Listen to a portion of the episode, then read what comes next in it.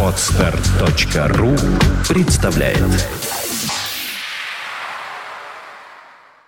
Свободное радио Компьюлента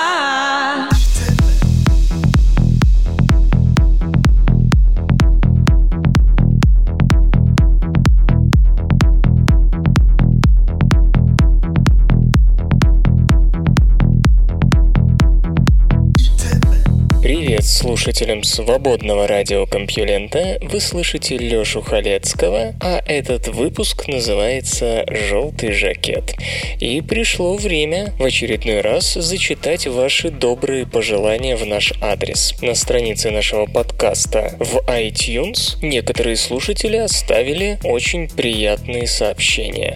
Например, Дима Окей пишет, как ему нравится, что в подкасте мало личного мнения, грамотная речь и нет малограмотных людей, вечно смеющихся над чем-нибудь. Это, видимо, подколка каких-то подкастов, но я даже не знаю каких, потому что я не слушаю такие, где малограмотные люди постоянно над чем-то смеются. MW сообщает, что у нас великолепный проект, очень хорошо заполняет информационный вакуум любознательности о разных науках. И ему мы заменили с лихвой, причем когда-то популярный журнал «Наука и жизнь». По Life хвалит нас, что мы сделали такой подкаст и не останавливаемся на достигнутом. В дороге полезно занимает время. Что ж, по лайф, если вы нас сейчас слушаете в дороге, то счастливой дороги, куда бы вы ни ехали. Таурус Ай пишет, что у нас лучший научный подкаст в русскоязычной сети. Это наш постоянный слушатель вот уже на протяжении четырех лет аж. И он восхищается качеством и объемом работы модераторов, авторов текстов, а также главного чтеца некого Алексея Алексея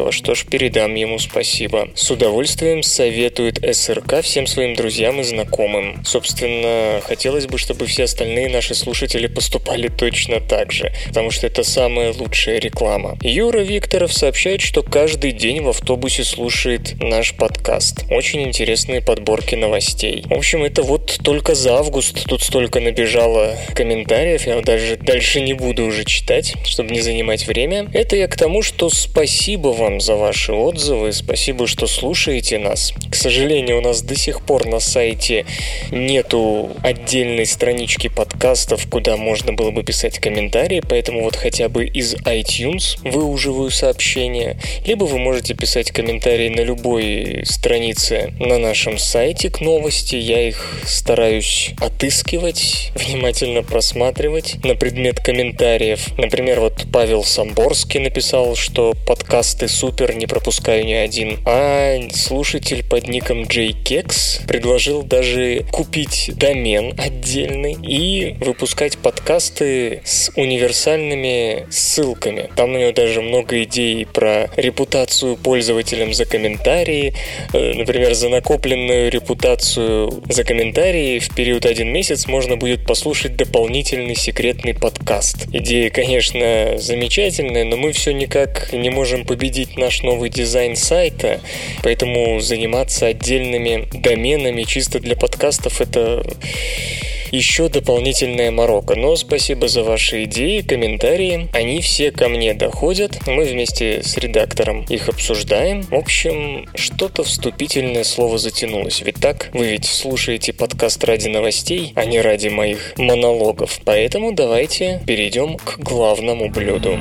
Наука и техника. Почему андрогинность популярна?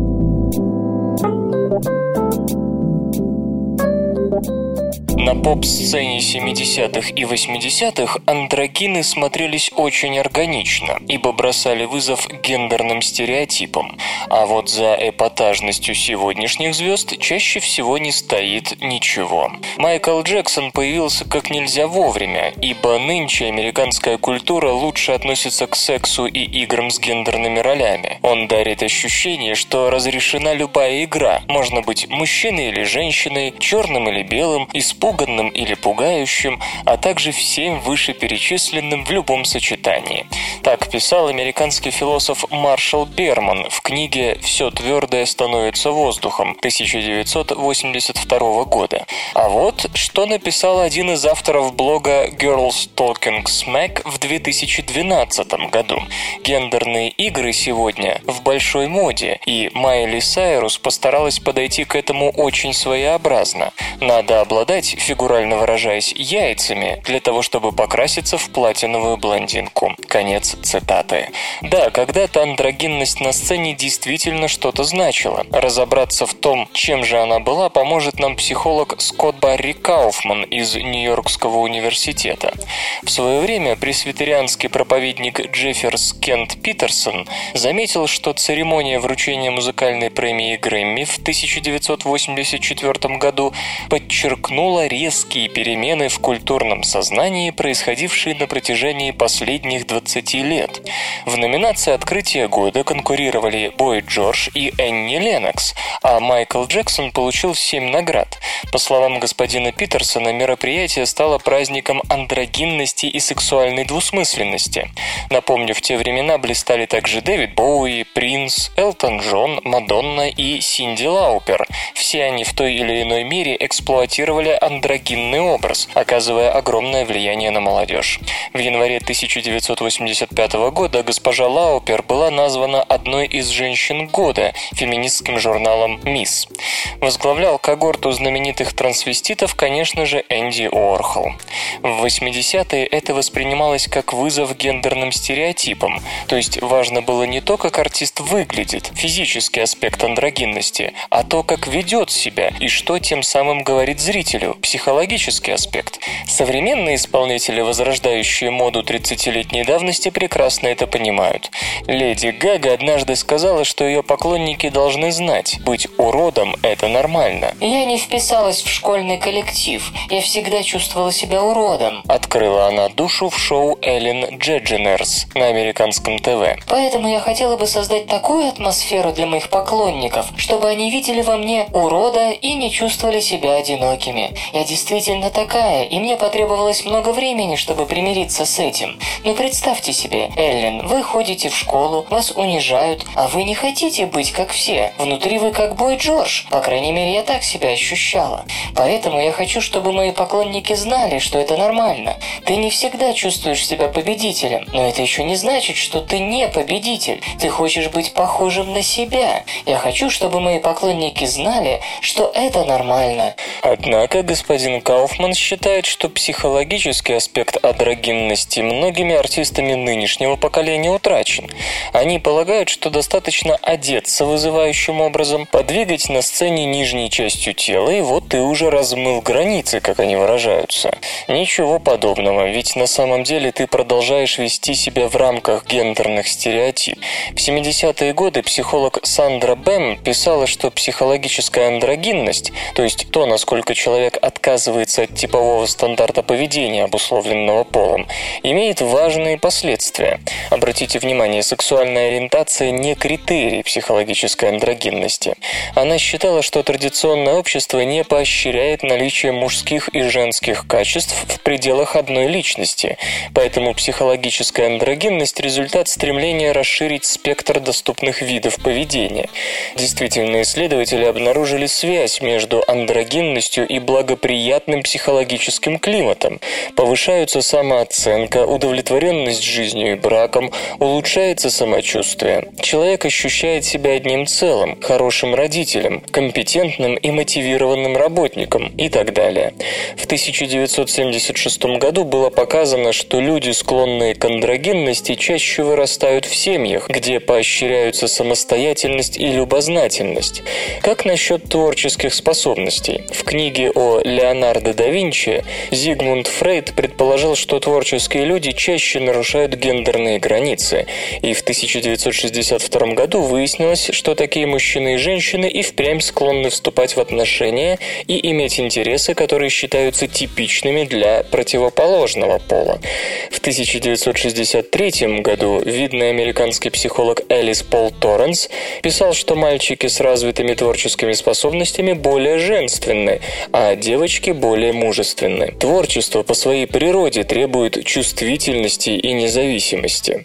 В 1967-м было обнаружено, что чем больше творческих способностей демонстрирует женщина-математик, тем лучше ее личность описывается следующими словами. Индивидуализм, оригинальность, сосредоточенность, артистичность, сложность, храбрость, эмоциональность, увлеченность, самоориентация. Как видим, перед нами смесь традиционно мужских и женских черт. Абрахам Маслоу отмечал, что творческие люди чаще демонстрируют здоровый баланс между эгоизмом и бескорыстием, мышлением и чувством, работой и игрой, зрелостью и детскостью. В действительности, подчеркивал он, эти кажущиеся противоположности стереотипных мужских и женских черт можно рассматривать как две точки на одной прямой, в которых личность пребывает на разных этапах творческого процесса. В 1980 году обнаружилось, что если IQ выше 115, он перестает коррелировать с творческими способностями. А что же коррелирует? Андрогинность. Быть андрогином в обществе, связанном гендерными стереотипами, значит быть открытым новому опыту, гибким, совмещать несовместимое, не заботясь о социальных нормах, и быть уверенным в себе, то есть быть творческой личностью. Правда, авторы исследования оговариваются, что андрогинность и креативность не связаны отношениями причины и следствия, то есть равноправны в сети личностных переменных. В 1981 году было показано, что участники экспериментов, обозначенные как мужественные или андрогинные, набирают больше очков, когда их просят придумать альтернативное объяснение какого-то объекта, то есть проявить творческую жилку, чем женственные и не поддающиеся классификации, набравшие мало очков по показателям и мужественности, и женственности. Интересно, что психологическая мужественность положительно коррелировала с креативностью и у мужчин, и у женщин, и психологическая женственность дала отрицательную корреляцию тоже у обоих полов. Женщинам чаще приходится страдать от гендерных стереотипов, которые мужчины находят приемлемыми, так как поощряют их самореализацию. Хорошо бы узнать, как влияют на социальную гибкость и творческие способности современные тенденции. Исследование, результаты которого были опубликованы в 2000-м, дало понять, что участники эксперимента, набравшие много или мало баллов в тестах на мужественность и женственность, то есть андрогинные и недифференцированные, лучше справлялись с творческими заданиями, чем стереотипные мужчины и женщины. Интересно, что самыми креативными были мужчины, то есть, другими словами, повышение маскулинности у женщин почти не имело значения по сравнению с увеличением женственности у мужчин. Нарландер, Эриксон и Арчер в 2000-м обнаружили, что андрогинная группа набрала больше баллов в заданиях на творческие способности, творческую позицию, оптимизм и прочтение неразборчивых надписей, чем стереотипные, усредненные, недифференцированные типы личности. Интересно, что андрогинная группа не получила более высокие оценки по креативности по сравнению с ретротипичной группой – мужчинами и женщинами, демонстрирующими антистереотипное поведение. Исследователи высказывают интригующее предположение о том, что ретротипичные мужчины и женщины могут обладать влечением к своим андрогинным визави, дабы перейти границы традиционных гендерных ролей и тем самым приобрести жизненный опыт, повышающий гибкость и творческие способности личности. Есть тенденция увязывать инструментальность, то бишь стремление действовать, с мужественностью, а экспрессивность, то есть стремление чувствовать, с женственностью. Но некоторые исследователи, например, Элис Игли, предпочитают думать об этих различиях как негендерных или всеобщих. Деление на мужественность и женственность критикуется как источник гендерных стереотипов. Предлагается ограничить деление людей инструментальностью и экспрессивностью. В 2002 году Хитнер и Дэниелс изучили широкий спектр видов творческого поведения. Выяснилось, что андрогинные индивиды, те, у которых и инструментальность, и экспрессивность на высоком уровне, более творчески подходят к литературе, театру, видеосъемке и фотографированию, чем остальные. Кстати, о литературе. В эссе «Своя комната» Вирджиния Вульф писала, что идеальному писателю нужно быть женственно-мужественным или мужественно-женственным. Какой-то союз мужчины и женщины должен сложиться в сознании, прежде чем произведение будет закончено. Противоположностям нужно пожениться. По ее мнению, андрогенными авторами можно назвать Шекспира, Китса, Стерна, Каупера, Лэма и Колериджа, а вот Мильтон, Бен Джонсон, Вордсворт и Толстой на ее вкус были слишком мужчинами, а Пруст, напротив, чересчур женщиной. Что интересно, когда Хитнер и Дэниелс проверили театральность, они не обнаружили связи между андрогинностью и музыкальностью.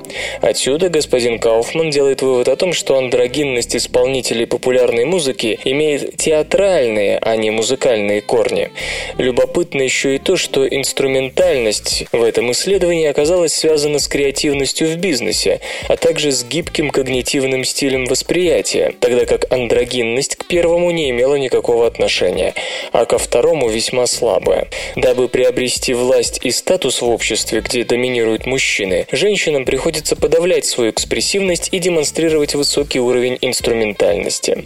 Также цитируется работа 1998 года, в которой говорилось, что в стремлении получить поддержку от вышестоящих мужчин женщина может оказаться в парадоксальной ситуации, когда, защищая права женщин, ей придется доказывать, что она в чем-то мужчина. Возможно, из-за стереотипов андрогинным женщинам проще проявить свои творческие способности в искусстве, а не в бизнесе. Все вышеназванные исследования свидетельствуют о том, что психологическая андрогинность ведет к положительному результату, хотя причинно-следственная связь остается неясной. Так или иначе, нет сомнений, что чем больше людям разрешается выражать свою уникальность, физически и психологически размывая границы между полами, тем более творчески они себя проявляют. И, возможно, общественно полезный потенциал андрогинных женщин снижается, когда им приходится работать там, где успех зависит от проявления стереотипно-маскулинных черт.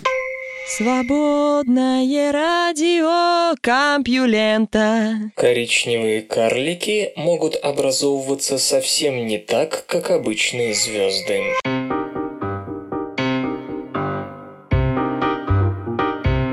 Астрономы из Гарвард-Смитсоновского центра астрофизики во главе с Адамом Краусом использовали данные инфракрасного и оптического обзора неба Pen Stars и британского инфракрасного телескопа для исследования группы молодых 5-10 миллионолетних звезд.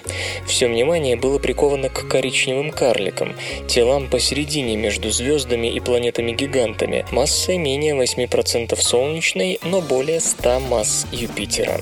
Из-за легкого веса их температура колеблется от 2000 до буквально 25 градусов по Цельсию, так что заметить их в отличие от звезд очень сложно. Именно поэтому были выбраны молодые коричневые карлики, пока не слишком остывшие и сравнительно приметные, причем вращающиеся вокруг еще более ярких звезд. По сути, целью работы было исследование двойных систем звезда коричневый карлик. Всего удалось найти 673 таких образования, в которых вокруг нормального светила вращался кандидат в коричневые карлики, что можно смело назвать самой результативной современной охотой на коричневых карликов. Достаточно вспомнить, что Кеплер на обнаружение такого количества кандидатов в экзопланеты тратил по году. С другой стороны, это немного. Изо всех найденных двойных систем лишь 0,6% имели вторым участником коричневого карлика. Правда, исследование могло выявить только тех из них, кто находился сравнительно далеко от своей звезды. То есть тесные пары звезда-карлик в эту статистику не попали. Тщательное спектроскопическое изучение пока коснулось лишь четырех из новооткрытых карликов. Но уже сейчас астрономы настаивают, все исследованные тела сформировались существенно позже звезд из одной с ними системы. В то же время до сих пор считалось, что карлики должны образовываться при коллапсе того же протозвездного облака, что и соседние, нормальные светила. Причем такой коллапс, по идее, происходит в довольно сжатые сроки и сразу во всем объеме облака. Это, пожалуй, самая неожиданная часть работы. С теоретической точки зрения механизм формирования коричневых карликов должен быть сходным со звездным, и получается, что наши представления об этом процессе нуждаются в коренном пересмотре. Конечно, выборка в четыре тела крайне мала, но даже для нее объяснить разное время образования будет архитрудно. И если такая ситуация окажется общей, то теория формирования карликов подвергнется серьезной ревизии. Почему эфиопы дружат с гиенами?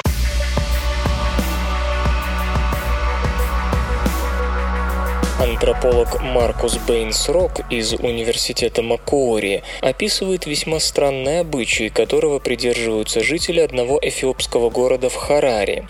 На детей, живущих там, время от времени нападают гиены, однако тамошние власти воздерживаются от того, чтобы объявить охоту на хищников. А объяснялось это тем, что убийство гиены только раззадорит зверей, и это приведет, говоря геополитически, к эскалации конфликта. Господин Бэйнс Рок, весьма заинтересовавшийся столь странным отношением, отправился в Харари, чтобы расспросить на этот счет жителей деревень. И везде, как пишет исследователь, он наблюдал вполне терпимое отношение к гиенам. Оно коренилось в древних верованиях, существовавших тут еще до ислама, которому сейчас принадлежит большинство эфиопов. Гиены, по мнению местных жителей, помогают сдерживать злых духов. Однако у гиен есть и менее мистические положительные стороны. Они, как и все хищники, служат экосанитарами, уничтожая больных животных и предотвращая эпидемии, контролируют численность потенциальных вредителей. Кроме того, они, как обычные собаки, охраняют селение от воров. Более того, эфиопы уверены, что гиены сами заинтересованы в мирном сосуществовании. В общем, в этой области люди проявляли необычайную любовь к гиенам. 88% опрошенных считали, что от гиен есть несомненная польза, а 51% полагал, что гиен могло бы быть даже больше. И это несмотря на то, что почти в каждой деревне были случаи нападения гиен на людей. Однако при этом нужно отметить, что гиены атакуют людей не так часто, как могли бы. Иными словами, между гиенами и людьми сложилось некое равновесие, которое обе стороны взаимовыгодно поддерживают. Дружба между гиенами и людьми не ограничивается деревнями. Например, в Харере, 100-тысячном административном центре, ночные улицы патрулируют три стаи гиен, и местные жители присутствие этих пренеприятных животных только приветствуют. Неужели угроза со стороны гиен действительно не больше той, которую несет, например, метро или железная дорога? Хотя, конечно, чтобы целиком оценить широту души эфиопов и их готовность к единению с природой, хотелось бы знать более подробную статистику несчастных случаев по причине гиен. Вслух и с выражением читаю стихотворение. Алексей Захаренков, Куклукс-клан и Санта-Клаус.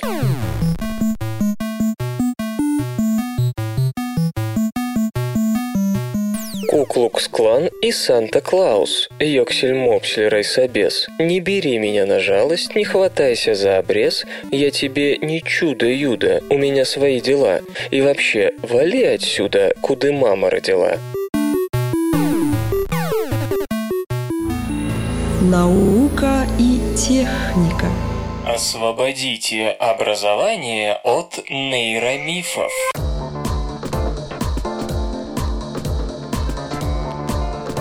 Нейробиологические открытия используются в самых разных областях практической деятельности, и не в последнюю очередь в образовании. Действительно, где еще применять сведения о работе мозга, как не в учебных программах, методиках и тому подобном? И большая доля статей, как научно-популярных, так и сугубо научных, в которых встречаются слова «мозг» и «МРТ», заканчиваются обязательной виньеткой о том, что полученную информацию можно использовать, чтобы повысить повысить эффективность обучения. Нейробиологические данные бесспорно и могут и должны помочь при обучении детей с психоневрологическими аномалиями, такими как аутизм, дислексия и прочее, или, скажем, создать более эффективные технологии обучения иностранному языку. Однако, как и у всякой науки, у нейробиологии есть свои мифы, расцветающие особенно пышно в отношении человеческого мозга, тем более, что эта область нейробиологии биологии сейчас переживает настоящий бум, и эти мифы благополучно переходят в психологию и педагогику, весьма прочно укореняясь там. Том Беннет, известный британский педагог, перечисляет некоторые из этих мифов в короткой статье, опубликованной в журнале New Scientist. Многие из нейробиологических легенд, пишет он, пошли в народ до того, как их перепроверили. И даже если проверка опровергала первоначальные результаты, психология психологический, социологический и педагогический и прочий народ с нейробиологической игрушкой расставаться уже не хотел. Один из самых характерных примеров – история с право- и левополушарными людьми. Все началось со статьи, вышедшей в 1961 году. Ее автор Роберт Сперри заметил, что у больных эпилепсией, подчеркну, больных эпилепсией, разрыв связи между полушариями затрудняет выполнение неких когнитивных задач. На основании этих данных впервые родилась идея о том, что разные психические способности находятся в ведении разных полушарий. Поначалу эта гипотеза находила все больше подтверждений, и все это достигло апогея, когда Гирион Финк из Дюссельдорфского университета Германия и Джон Маршалл из Оксфорда с помощью сканирования мозга обнаружили полушарное доминирование. Вот с этого момента концепция деления людей на правополушарных творческих и левополушарных логических перешла, что называется, во всеобщее употребление. Студентов по сей день заставляют проходить психологические тесты, призванные выяснить их полушарность. Самое смешное, что уже через год Финк и Маршалл повторили свои эксперименты и получили противоположные результаты. То есть теперь никакого полушарного доминирования уже не было. Но было поздно, и нейробиологам до сих пор приходится опровергать эту, чего уж там довольно красивую и простую концепцию. Сейчас принято считать, что никакой общей поляризации личности по полушариям нет, что полушария постоянно взаимодействуют друг с другом довольно сложным образом, но это самое принято считать до Шир-Нормас, в том числе психолого-педагогических, еще не дошло, не успело. В 2011 году, например, было организовано удивительное движение за всеобщую правополушарность, если можно так выразиться, называющееся No Right Brain Left Behind. У его истоков стояли New Age гуру Дипак Чопра, что понятно, и сюрприз британский советник по вопросам образования Кен Робинсон.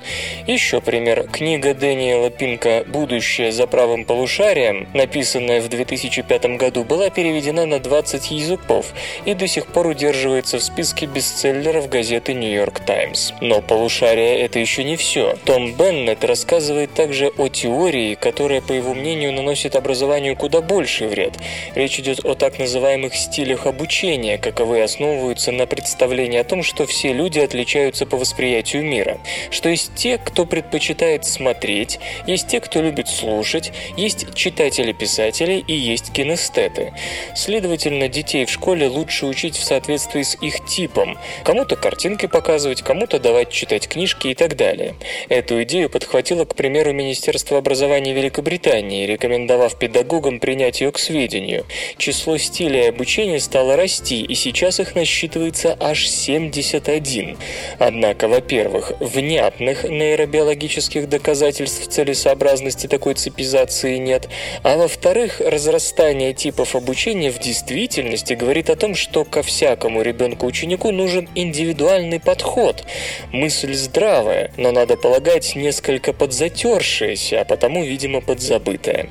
Примером другой прогрессивной, но необоснованной теории может быть гипотеза эмоционального интеллекта, которая выросла из теории множественного интеллекта Говарда Гарднера. Суть ее коротко в том, что управляя эмоциями, мы можем продвинуть наше мышление. То есть, занимаясь собственными эмоциями, мы можем достичь значительных академических успехов. Поначалу были даже какие-то нейробиологические подтверждения того, что эмоциональный интеллект связан с обычным.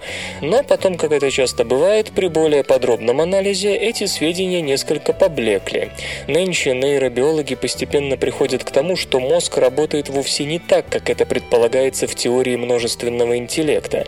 И сам Гарднер был вынужден признать, что его теория почти не находит доказательств в реальной жизни. Если вернуться к эмоциональному интеллекту, то вот вам еще одна проблема. В этой теории приходится оперировать понятиями, которые кто как хочет, так и понимает. Казалось бы, эффективность эмоционального интеллекта можно проверить с помощью объективных показателей, просто взглянув на академическую успеваемость тех, кто этот самый интеллект разрабатывает. Но в 2005 году американский психолог Фрэнк Лэнди сообщил, что никакой связи между эмоциональным интеллектом и академическими успехами нет, что тут нельзя говорить даже о статистическом логической корреляции. Наконец, еще одна группа мифов связана с умными таблетками или ноотропами, препаратами, которые якобы помогают соображать. Здесь необходимо понимать, что эти лекарства могут оказывать вспомогательное действие, поддерживать мозг в сложной ситуации, при болезни и так далее. Но вот насчет того, что они прибавляют ума, ускоряют мышление, тут, как говорится, есть большие сомнения. Достоверных данных насчет влияния таких таблеток на высшие когнитивные функции, равно и об их безопасности, очень и очень мало. Между тем, в некоторых американских вузах до четверти студентов могут употреблять, к примеру, атомоксетин, который прописывают при синдроме дефицита внимания, просто потому, что он, как считается, помогает думать. В разнообразных психологических теориях никогда не было недостатка. Но сейчас, когда новости из аппарата для магнитно-резонансного сканирования появляются в открытых и любознательных СМИ, наряду с пресс-релизами из жизни кандидатов в мэры и со сплетнями с голливудских съемочных площадок, все почему-то вдруг решили, что нейробиологи смогут обосновать любую социально-инновационную чепуху. Глядя на все это, специалисты, к примеру, по биосинтезу белка могли бы восславить небо, просто за то, что оно дало им для изучения такой исключительно непубличный объект исследования, как рибосома. Интернет и связь. Методы интернет-поиска могут радикально изменить навигацию по патентным базам.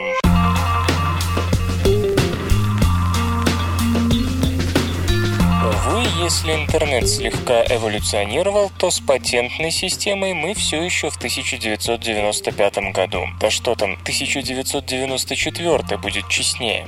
Помнящие, каково было искать в интернете в первой половине 90-х, согласятся. Информация – ничто, если ее нельзя найти. Шок вызывало понимание того, что на вроде бы однозначный запрос ненужное находилось на раз, а вот то самое никак. О каких-нибудь приличных материалах по высшей можно было даже не задумываться. Найти их в лоб все равно не получалось. Впрочем, продлилось это не очень долго. Лабиринт, зачастую без лишних шуточек, вроде системы, смысла и логики, как знает любой, потративший несколько часов на поиск в патентных базах. Нет, там, конечно, тоже есть директории и прочие атрибуты теплого интернета на 14 400 бот. Теплого это от жара зухелевского модема. Но до быстроты поиска по смыслу все еще очень далеко. Лучана Кей из Калифорнийского университета в Санта-Барбаре пытается повторить революцию веб-поиска в патентной отрасли. Как некогда Джон Клейнберг из Корнеллского университета, он посчитал, что связи между отдельными патентами говорят о значимости и содержании патентов часто больше, чем содержимое, которое автоматически анализировать все равно придется по словам, а не по их сути. В разработке господина Кея каждый патент – это узел сети, попросту говоря, подключенное к ней устройство. Линку между двумя узлами приравняли ссылку одного патента на другой. После этого все сферы, директории были связаны между собой такими линками, что позволило количественно определить технологическую дистанцию между любыми двумя областями. Если ссылок в одной группе патентов на другую мало, то связь между областями слабее, и наоборот. Для тестирования своего подхода исследователи взяли все патенты с 2000 по 2006 годы в Европейском патентном офисе и создали программу для визуализации связей. Она, правда, пока в стадии отладки, но все же.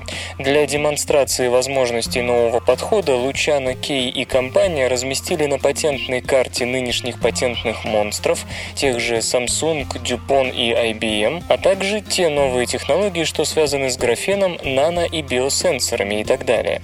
Дело не только в том, что на такой карте секция, скажем, А, человеческие потребности, оказалась временами весьма близка к секции, к примеру, С, химия и металлургия, но и в том, что в местах максимальной плотности связей можно отыскать самые быстро развивающиеся области, а напротив, в пустотах самые медленно эволюционирующие. Что ж, как бы сильно это ни выглядело, перед нами лишь начало пути.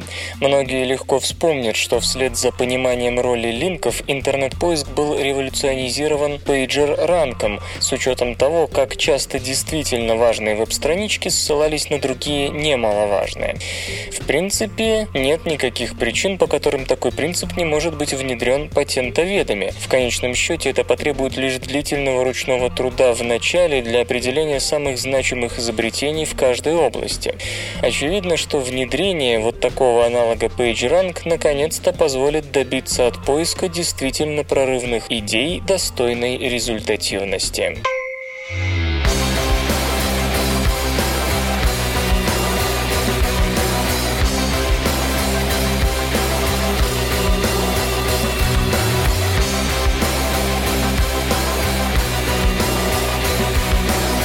Эфире группа «Фаталист» с песней «Любви». Непрошенных секретов, решений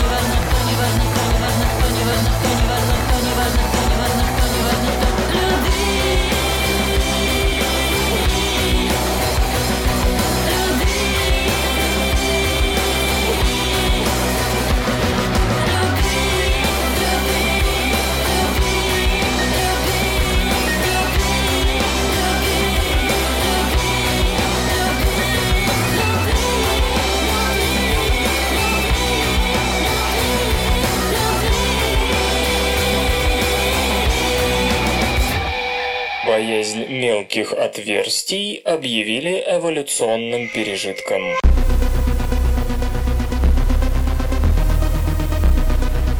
Психологи из Университета Эссекса, Великобритания, предлагают остроумное объяснение трипофобии – боязни кластерных отверстий. Чтобы было понятно, трипофобы могут испугаться, например, лопающейся пены или шоколада с пузырьками. Боязнь множества маленьких отверстий, расположенных рядом, довольно распространена.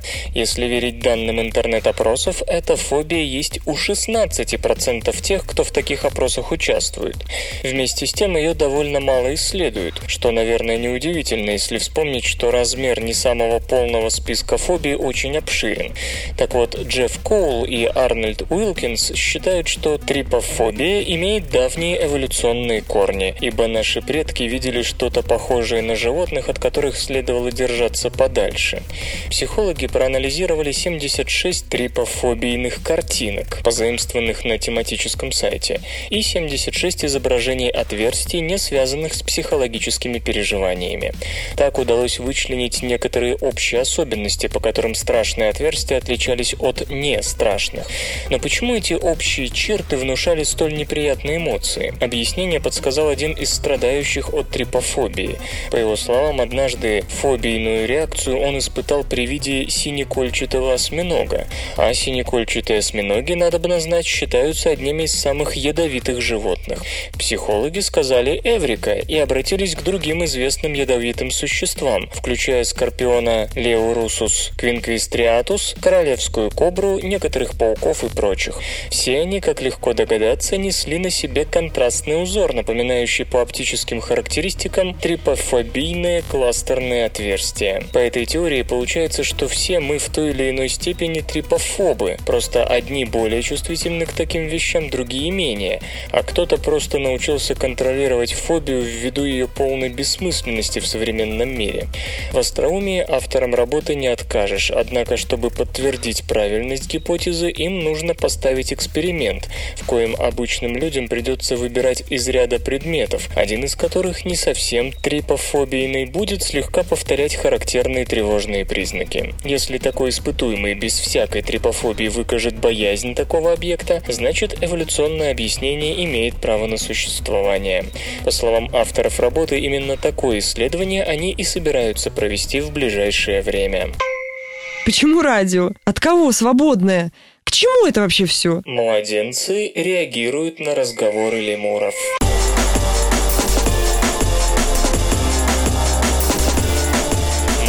Детям нужно слышать человеческую речь, пусть даже они еще не могут говорить и не думают этому учиться. Считается, что это помогает когнитивным процессам, которые крутятся в младенческой головке. В частности, малыши начинают понимать, что все окружающее делится на категории – человек, животное, дерево и так далее. То, что ребенок реагирует на человеческую речь, кажется нам вполне закономерным. Но вот чего трудно было ожидать, так это реакции младенцев на обезьяньи вопли. А именно в этом и убедились исследователи из Северо-Западного университета США. У трех-четырехмесячных детей звуковые сигналы обезьян стимулировали те же когнитивные процессы категоризации, что и человеческая речь. Причем авторы работы использовали звуки, издаваемые даже не человекообразными обезьянами, а лемурами. Правда, потом с шестимесячного возраста обезьянья речь уже не оказывала на детей такого эффекта. Их начинал интересовать только человеческий язык. При этом, как подчеркивают психологи, дети реагировали не просто на сложный комплекс звуков. Если им прокручивали человеческую речь, но задом наперед, то никаких когнитивных реакций в ответ на это не было. То есть младенцам, получается, нужно слышать не просто что-то сложное, издаваемое живым горлом, а вполне определенные сигналы, человеческие или обезьяньи. Можно предположить, что в столь раннем возрасте ребенок просто еще не отличает речь человека от переключек лемуров. В это время ему нужно просто осознать то, что есть такие звуки, что они могут складываться таким образом, нести, возможно, какую-то эмоциональную окраску, и что сам ребенок может их отчасти воспроизвести. Потом уже запускаются более сложные процессы сопоставления звуков и того, что они означают. И тут уж нужна только человеческая речь.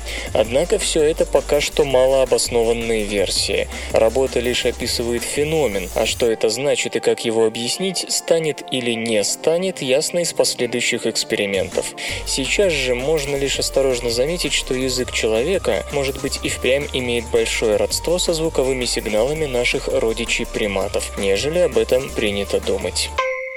Исторический анекдот. Сохранилась история об одном несостоявшемся музыкальном соревновании. Маршан, придворный органист при дворе в Версале, в 1717 году попал в немилость у своего господина и отправился в Германию. При Дрезденском дворе его элегантная игра понравилась королю, который пообещал ему место. Мысль устроить соревнование между этим французом и Бахом пришла в голову Валюмье, концертмейстеру придворного придворной капеллы. Вероятно, Бах прибыл в Дрезден, чтобы познакомиться с известным музыкантом и у него поучиться. Бах обратился письменно к Маршану, сообщая о своем согласии решить любую поставленную перед ним задачу при условии, что Маршан ответит тем же. Все общество живо интересовалось предстоящим турниром, имеющим состояться в доме министра графа Флеминга. В назначенный час собрались приглашенные арбитры и Бах. Маршан заставил себя ждать. Послали за ним. Оказалось, что он рано утром уехал из города на почтовых лошадях. Бах в одиночку порадовал публику своей игрой, приведя всех в восхищение. Интересно, что за свое выступление Бах не получил ни подарка, ни денежного вознаграждения от короля, хотя тот и назначил победителю соревнования 100 луидоров, но до Баха они так и не дошли. Наука и техника. Эффективность использования ресурсов в развитых странах сильно преувеличена.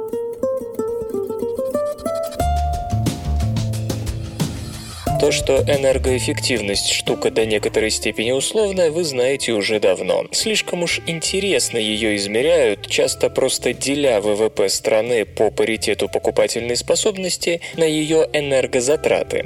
В итоге получается невообразимое. Самый большой скачок за последние 14 лет совершила Россия, увеличившая электрогенерацию всего в полтора раза, имеются в виду данные с 1999 по 2012 год годы, а ВВП по паритету покупки Скачать другие выпуски подкаста вы можете на podster.ru